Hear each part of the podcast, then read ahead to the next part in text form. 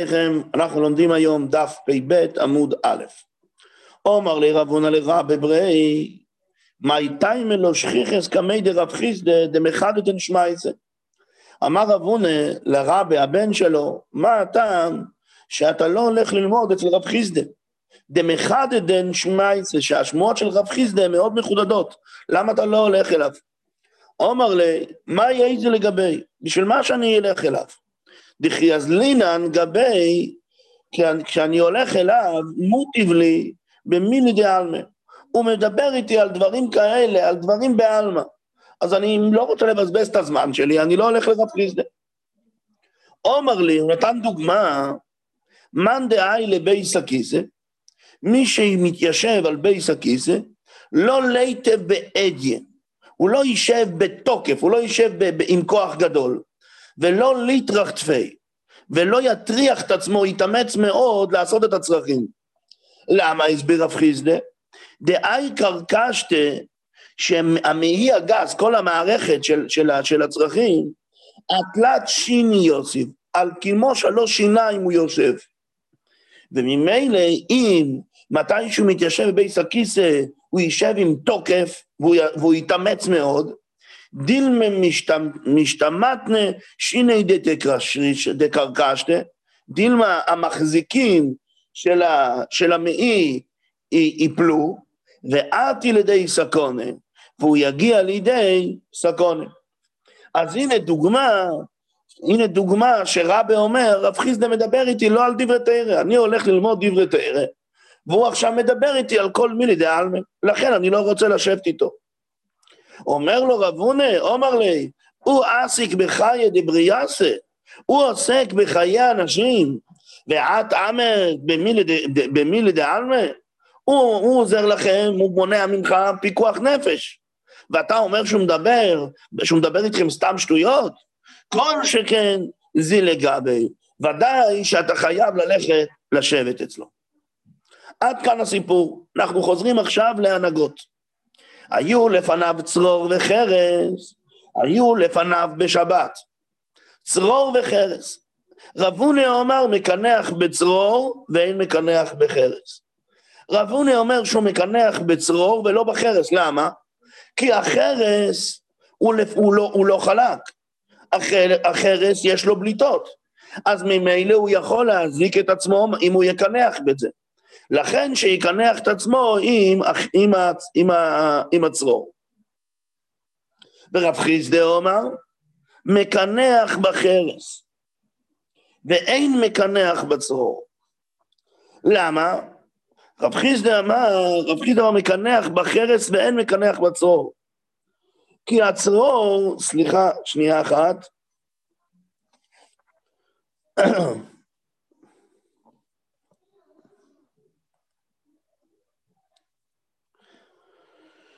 אוי, רב הונא אומר מקנח בצרור ונקנח בחרס. נכון, על מה אנחנו מדברים פה? לא יודע, התבלבלתי, שנייה. היו לפניו בשבת צרור וחרס, אז מקנח בצרור ולא מקנח בחרס. כן? צרור, מה זה, מה, מה זה צרור? צרור זה סתם אבן. אבל מה, לחרס, כמו שאמרנו, יכול להיות שיש לו שפתה, שהשפה שלו היא לא חלקה. אז ממילא, כיוון שהשפה שלו היא לא חלקה, לא חלקה, אז ממילא הוא יכול להזיק לעצמו. אז לכן יקנח בצרור. ורב חיסדה אומר, מקנח בחרס ואין מקנח בצרור. חרס יש לו תוירס כלי, כמו שלמדנו ברש"י בעמוד הקודם, שעם החרס אפשר להשתמש, עם החרס אפשר להשתמש, לקחת בו את האש, או לשאוב בו מים, או לקחת, רבי, או לקחת מים, ואין מקנח בצרור שהוא מוקצה. מי טבעי, היו לפניו צרור בחרס, מקנח בחרס ואין מקנח בצרור טיובתא דרבונה, זה סותר לחלוטין את מה? את דברי רבונה. תרגם רפרום בר פופק קמי דרב חיסדה, אליבא דרבונה, הסביר רב רפרום שישב לפני רב חיסדה את ההסבר לפי רבונה, ואוגני כלים. מה זאת אומרת? רב אונה אסר סתם בשבר של חרס. אם מדובר סתם על שבר של חרס, שבר של חרס הוא לא נשבר כמו שצריך, אז יש לו כל מיני בליטות, אז יכול להיות שאם אדם יקנח את עצמו, אז הוא יקרא לעצמו את, ה, את האזור של הקינוח. לעומת זאת, מה שכתוב בברייתא שכן נשתמש בזה, מה שכתוב בברייתא שכן נשתמש בזה, הכוונה חרש של האוגני כלים. מה זה אוגן הכלים? ההוגן של הכלי, מה זה? זה החלק שהסוף של הכלי מלמעלה, שהוא חלק. ממילא ודאי, הוא, יש לו, דבר ראשון הוא חלק, אז הוא לא יזיק. ודבר שני, יש לו גם את המעלה שאפשר להשתמש איתו כמו כלי. אמרנו בשביל לקחת, אפילו שזה שבר, אבל זה שבר כזה שאפשר לקחת איתו אש. זה שבר כזה שאפשר לקחת איתו מים. ומצד שני, כיוון שהוא נמצא בעוגן, הוא חלק, אז ממילא יש בו רק יתרונות בלי, בלי החיסרון. אז פה גם רב הונא מודה שזה מותר. רב הונא דיבר על חרש שאסור, זה חרש שיש לו חיסרון, שהוא לא חלק. ממשיכה הגמרא על עוד מקרה, היו לפניו צרור בעשבים. אני לומד דבר ראשון לפי הפירוש הראשון של רש"י. היו לפניו צרור ועשבים ביום חול. רב חיסדה ורב הונא. חד עומר מקנח בצרור ואין מקנח בעשבים. וחד עומר מקנח בעשבים ואין מקנח בצרור. חד עומר שעדיף להשתמש עם העשבים ולא עם הצרור. למה? כי לפעמים הצרור, אומר הריטבו, הוא לא חלק לחלוטין. וכיוון שהוא לא חלק לחלוטין, אז הוא יכול לעשות פצע. כיוון שהוא יכול לעשות פצע, אז ודאי שנשתמש עם העשבים שהם חלקים. לעומת זאת, המאן דאמר הראשון אמר, לא, תשתמש בעשבים, ולא תשתמש, ב, סליחה, תשתמש ב, דווקא בצרור ולא בעשבים. כי עשבים מתוך זה שהם, מתוך זה כשהם כמו חוטים, אז ממילא אם אדם יקנח בהם, אז לפעמים הוא יכול ליצור לעצמו חתכים בצורה של העשבים. אז ממילא כדאי יותר להשתמש בצרור. זאת אומרת, אז השאלה איפה הוא יפצע את עצמו יותר. מאן דאמר אחד אומר שהוא יפצע את עצמו יותר בעשבים, ומאן דאמר שני אומר לא נכון, הוא יפצע יותר את עצמו עם הצרור. זה הפירוש הראשון של רש"י. הפירוש השני של רש"י, הוא מדבר על קינוח בשבת. היו לפניו צרור ועשבים בשבת. האתר למה? כי הצרור הוא מוקצה. מה שאין כן העשבים, מסביר רש"י, הוא לא תולש אותם, הוא משתמש בהם כאשר הם מחוברים, והם לא דברים קשים, שאם הוא יחזיק וישתפשף בהם הם יישברו, אלא הם גמישים, אז ממילא אין לי בעיה, אני לא צריך להזיז אותם, לא, אין לי בעיה של מוקצה. אם אני לוקח את, ה, את הצרור, אז אני מטלטל מוקצה. לעומת זאת, אם אני משתמש בעשבים ואני לא מנתק אותם מהקרקע, וגם אני לא תולש אני לא תולש אותם, אני לא שובר אותם, אז אם כן, אין פה בעיה של טלטול מוקצה. כיוון שאין בעיה של טלטול מוקצה, אז תשתמש דווקא בעשבים ולא, ולא בצרור. ומאן דאמר השני אומר, לא נכון. בעשבים, כמה שאתה לא, כמה שאתה לא תולש אותם, כמה שאתה לא לוקח בהם ביד ותולש ומשתמש, אבל בכל אופן אתה משתמש בעשבים. כיוון שאתה משתמש בעשבים, אז יש פה חשש של דאורייסה, שאתה תתלוש אותם. ולכן עדיף להשתמש בצרור, שמלכתחילה אין בזה דאורייסה. זאת אומרת, לפי הפירוש הראשון מדובר על יום חול, והיתרון והחיסרון, איפה שהוא מזיק לעצמו יותר, הוא מזיק פחות. מאן דאמר ראשון אמר בצרור אני מזיק יותר מאשר עשבים, מאן דאמר שני אמר לא נכון, עשבים אני מזיק יותר. למה? כי יכול להיות שהם יגרמו לחתך, הם פשוט יחתכו את האור. אז אם אלה להשתמש בצרור, אז זה מדובר על יום ראשון, זה על סקונה. לעומת זאת, לפי הפירוש השני, אנחנו לא מדברים משום סקונה. לפי הפירוש השני, אנחנו מדברים בשבס. והשאלה, איפה יש יותר יתרון?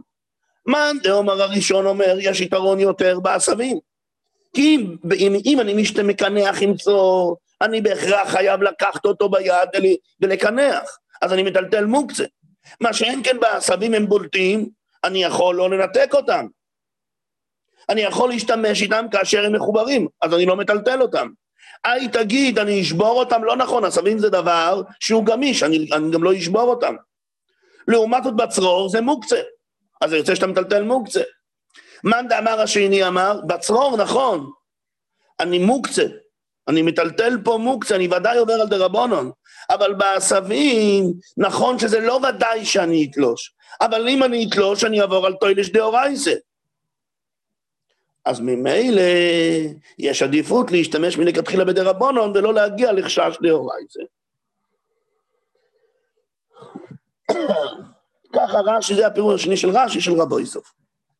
שואלת הגמרא, מי טבעי, המקנח בדובר שהאור שולטת בו, שינו בתחתון נויש אוי.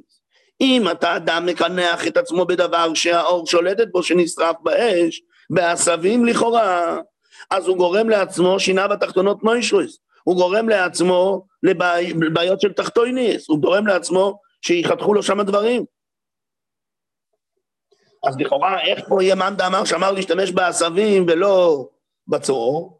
מתרצת הגמרא לא קשיא, אה בלחין, אה ביבשים. מה שהוא התיר, הוא התיר בלחים. ולמה הוא התיר בלחים? כי בלחים באמת האור לא שולט.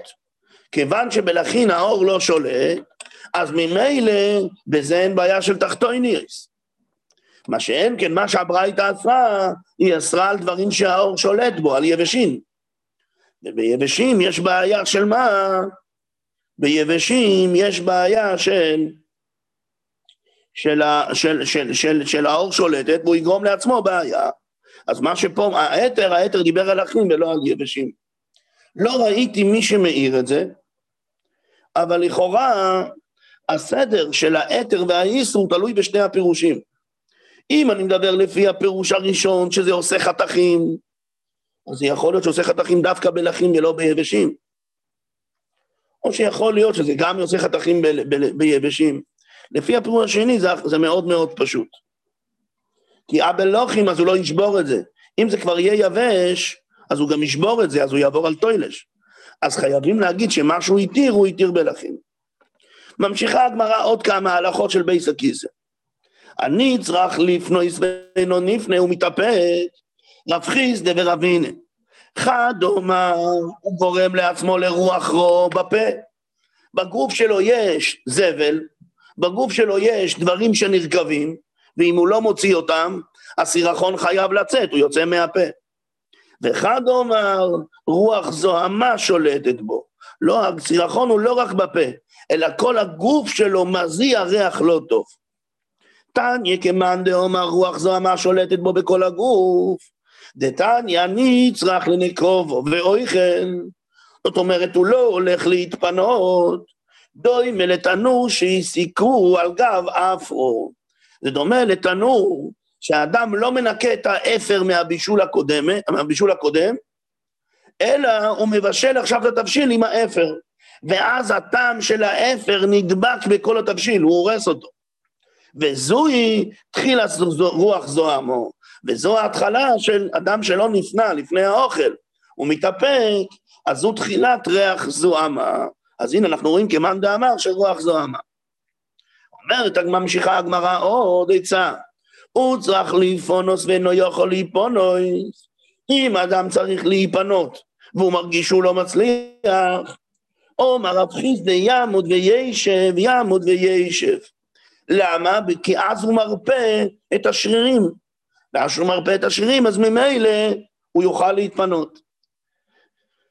רב חנן מנהר, רב חנן מנהר דו אומר, יסתלק לצדודים, ילך, הלא, לא יקום וישב, יקום וילך, אלא ילך לצדדים הלא חזור. רב הונא אומר, ימשמש בצרור באותו מקום. למדנו את זה כבר בגמרא. שהוא ימשמש בצרור באותו מקום עוד פעם, כל שלושת העצות האלה זה להרפות את השרירים של אותו מקום. ורבונון אמרי, יסיח דייתו. אומר לי רבחי ברי דרובה לרבשי, כל שכן תחי מסך דייתו אלוהי, לא ימאפני. אם הוא יפנה את דעתו, יתעסק בדברים אחרים, אז ודאי שהוא לא יתפנה. איזה עצה זאת? אומר לי, יסיח דייתו מדבורים אחרים. היסיח דייתו, לא הכוונה יסיח דייתו מעשיית הצרכים, אלא יסיח דייתו מדבורים אחרים. ואז ממילא הוא יצליח להתפנות. עומר רב ירמיה מדיפתי, לדידי חזי לי האותאי, אני בעצמי ראיתי את אותו ערבי, דקם ויוטי וקם ויוטיב, עד דשופך כגדרה. עד כדי כך שהוא, שהוא שפך כל כך, שהוא התפנה כל כך הרבה, רואים שהעצה לא עוזרת. טונו רבונו ננכנס לסעודס כבר, הוא רוצה, ש... ואז מה יקרה והוא רוצה, וגנאי הוא לא יצטרך לעמוד מן הסעודה ולהיפונויס. זה הלוך בשולחן אורוך, שאדם, לא, שאדם ישתדל לא לקום באמצע הסעודה, שיתפנה קודם לכן. אז מה העצה שלו? יהלך י' פעומים של ארבע, ארבע אמות. ילך עשר פעמים ארבע אמות ויפסיק, ארבע אמות ויפסיק וכל פעם יבדוק אם הוא כבר מסוגל להתפנות. ואמרי לו, עדיף לא ללכת עשר פעמים דלת אמות, אלא דלת פעמים של עשר אמות. עדיף שהוא ילך אה, אה, ארבע פעמים עשר אמות. ונפנה ונכנס ויש במקומו, ואז הוא יתפנה וישב במקומו ובטוח שהוא לא יצטרך לקום באמצע. מה היתרון, מה המחלוקת בין עשר פעמים ארבע או ארבע פעמים עשר? אז יש שיטה בראשונים שזה באמת אין הבדל. העיקר זה ארבע כפול עשר ועשר כפול ארבע, זה שווה אותו דבר, באמת אין הבדל. אבל רש, מרש"י משמע שיש עדיפות של ארבע פעמים עשר. למה? אומר רש"י, דאחי עוד יפתפי, שאילוך מרובה מויריד הזבל לניקובו. בסדר. אומרת המשנה, חרס כדי, מה השיעור של חרס? מתי יש לו חשיבס? כדי ליתן בין פצים לחברו דברי רבי יהודו. מה פירוש? אם האדם בונה את הבית שלו מעצים, אז הוא עושה שר של עצים, הוא מעמיד את העצים מאוד מאוד צפוף, או לאורך או לרוחב, אבל כמה שהוא מעמיד את העצים צפוף, העצים הם לא מדויקים אחד על השני. אז הם יכולים לקבל בטן, שהם יעמדו, אז שמים חרס בין מקל אחד למקל השני. אז השיעור הזה, זה השיעור של חרס שיש בו חשיבס. רבי מאיר אומר, כדי לחטויס בו את האור, את האור. מה זאת אומרת? יש מדורה, ואני רוצה להעביר את האש ממקום למקום, איך אני אעביר את הגחלת ממקום למקום? אני לוקח חתיכה של גחלת, של חרס, נכניס למדורה ומוציא חתיכת גחלת ולוקח ממקום למקום. אז, אז חרס כזה, בגודל שאפשר לקחת איתו את הגחלת, זה השיעור.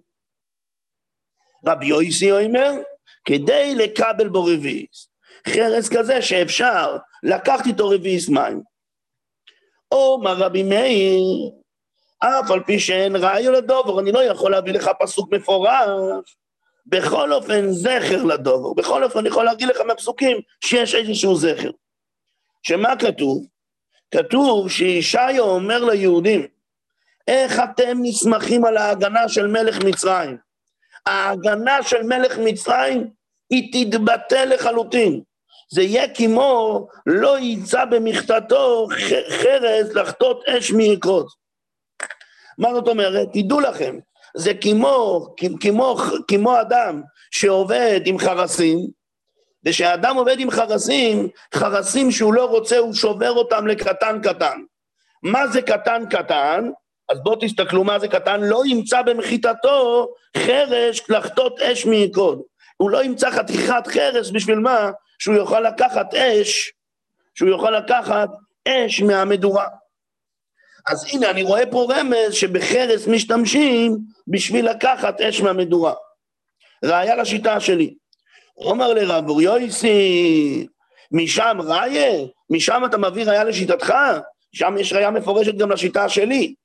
ולחשוף מים מגבע, ולקחת מים מתוך, מתוך הגב מים, מתוך המקור של המים.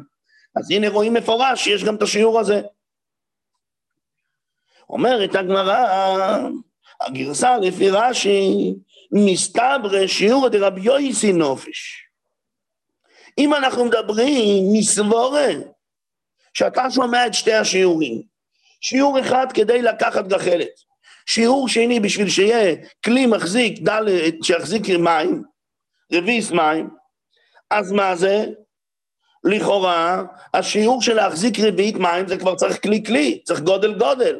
מה שאין כן לקחת גחלת, אפשר לקחת גם גחלת קטנה. אז אם כן, מסבור, אז מה קורה? נראה שהשיעור של רבי מאיר הוא גדול יותר מרבי יויסי. סליחה, התבלבלתי, של רבי יויסי גדול יותר מאשר רבי מאיר. מסתבר שיעור דרבי יויסי נופש. אבל הוא מקרו, אבל בתוך הפסוק, איך אנחנו רואים? שיעור דרבי מאיר נופש. חייבים להגיד שהשיעור של רבי מאיר גדול יותר, למה? דאי סלקא דעתך, שאם תעלה על דעתך שיעור דרבי יויסי נופש, שמה? שהשיעור של רבי יויסי הוא יותר גדול, הרביס מים יותר גדול, אז נסתכל, מה, מה אומר לנו הנובי? לה יתלה במאנה זוטרה, הוא קילל שמה? שההגנה של מצרים לא תהיה אפילו הגנה קטנה, לא יישאר אפילו כלי קטן. ועד ארלאית לא ועד ארלאית לבמאנה רבה, שלא יישאר גם כלי גדול. קודם כבר אתה אמרת שלא יישאר כלי לקחת בו את הגחלת, שהוא קטנצ'יק. אז מה אתה רוצה להגיד? תדע לך, לא יישאר את הכלי הקטן, אלא גם לא יישאר הכלי הגדול לקחת רביס מים. אז על כורכך שלקחת מים זה יותר קטן מאשר הגחלת, ואני לא מבין למה. אומר אביי, מתניתי נמי, לחטות אש מקידו גדולו. גם לא, גם במשנה אפשר להסביר שרבי מאיר הוא יותר גדול. למה? כי כשאתה צריך לקחת חרס, כשאתה צריך לקחת עם החרס, מתוך מדורה גדולה גחלת, אתה לא יכול להשתמש עם חרס קטן. אתה תקבל קביעה בידיים, זה לא יצא. אתה צריך לקחת חרס גדול בשביל לקחת את האש. אז ממילא זה חרס גדול יותר מאשר החרס של רבי יויסי, שרק רביעיס מים. רבי יויסי אומר משם ראי, אומרת הגמרא שם, פרקי עומר לרבי יויסי, לרבי מאיר, לכאורה, רבי יויסי הביא את המשך הפסוק ולחשוף מים מגבו, מגבו, אז שפירו אמר לרבי יויסי, לרבי מאיר, איך אתה רבי מאיר אומר שהשיר הוא החרס הגדול? לא נכון, יש אחר כך את החרס הקטן. אומרת הגמרא ורבי מאיר לא מבעיה כאומר. לא מבאי מדחושיב לאינצ'י לא לשכוח לי. לא מבעיה שלא ימצאו את החרס בגודל של להוציא אש מהמדורה, אלא אפילו מדידי לא יחושיב לאינצ'י, אלא אפילו יותר קטן. מה זה יותר קטן? השיעור של הרביס מים, שזה עוד יותר קטן, שזה בכלל לא חשוב, לא לשתכח לי, הוא לא ימצא. אז ממילא בזה בכלל אין חשיבס. כיוון שבזה בכלל אין חשיבס, אז אני לא יכול להגיד אותו בתור שיעור. אני, אני יודע שיש שם גם את החרס של, ה, של האש וגם את החרס לשאוב מים, אבל אני מסביר לך כך את הפסוק, שלא רק שלא יישאר, של, שלא רק שלא יישאר דבר חשוב, אלא אפילו דבר שלא חשוב לא יישאר, שזה מים. דבר שהוא לא חשוב, ודאי שלא חייבים עליו בשבס, ואני רוצה לדבר לעניין השיעור של אכשיבס. השיעור של אכשיבס זה להוציא את, ה, את, ה, את האש, את הגחלת מתוך המדורו. זה גודל יותר גדול. אדרון הלוך המויצי מים, תודה להשם, סיימנו פרק המויצי יין. אומר רבי עקיבא, מניין לאבוי דזורי, שמתמו במעשו. מאיפה אני יודע שאבוי דזורי, אם אדם סוחב אותה, אפילו בלי לגעת בה, גזרו חכומים עליה טומא. כנידו, כמו שנידו, שאפילו שהאדם לא נוגע בו, אלא אפילו הוא סוחב אותה, ויש עשר מזרונים לבו לבין הנידה, הוא לא נגע בה, בכל אופן אם הוא סוחב אותה, אז הוא עובר, אז הוא נהיה טמא. שנאמר, תזרם כמו דובו, זה תוימר לו. כתוב בפסוק שהקדוש ברוך הוא אומר שלעתיד לבוא ימסו בני ישראל באבוידי זורי בצורה כזאת תזרם כמו דובו, יהודים יזרקו אותו כמו דבה, צאתו אמר לו, שהם יגידו לו לצאת. אז השוו את ההסתכלות על אבוידע זורק כמו ההסתכלות על נידה.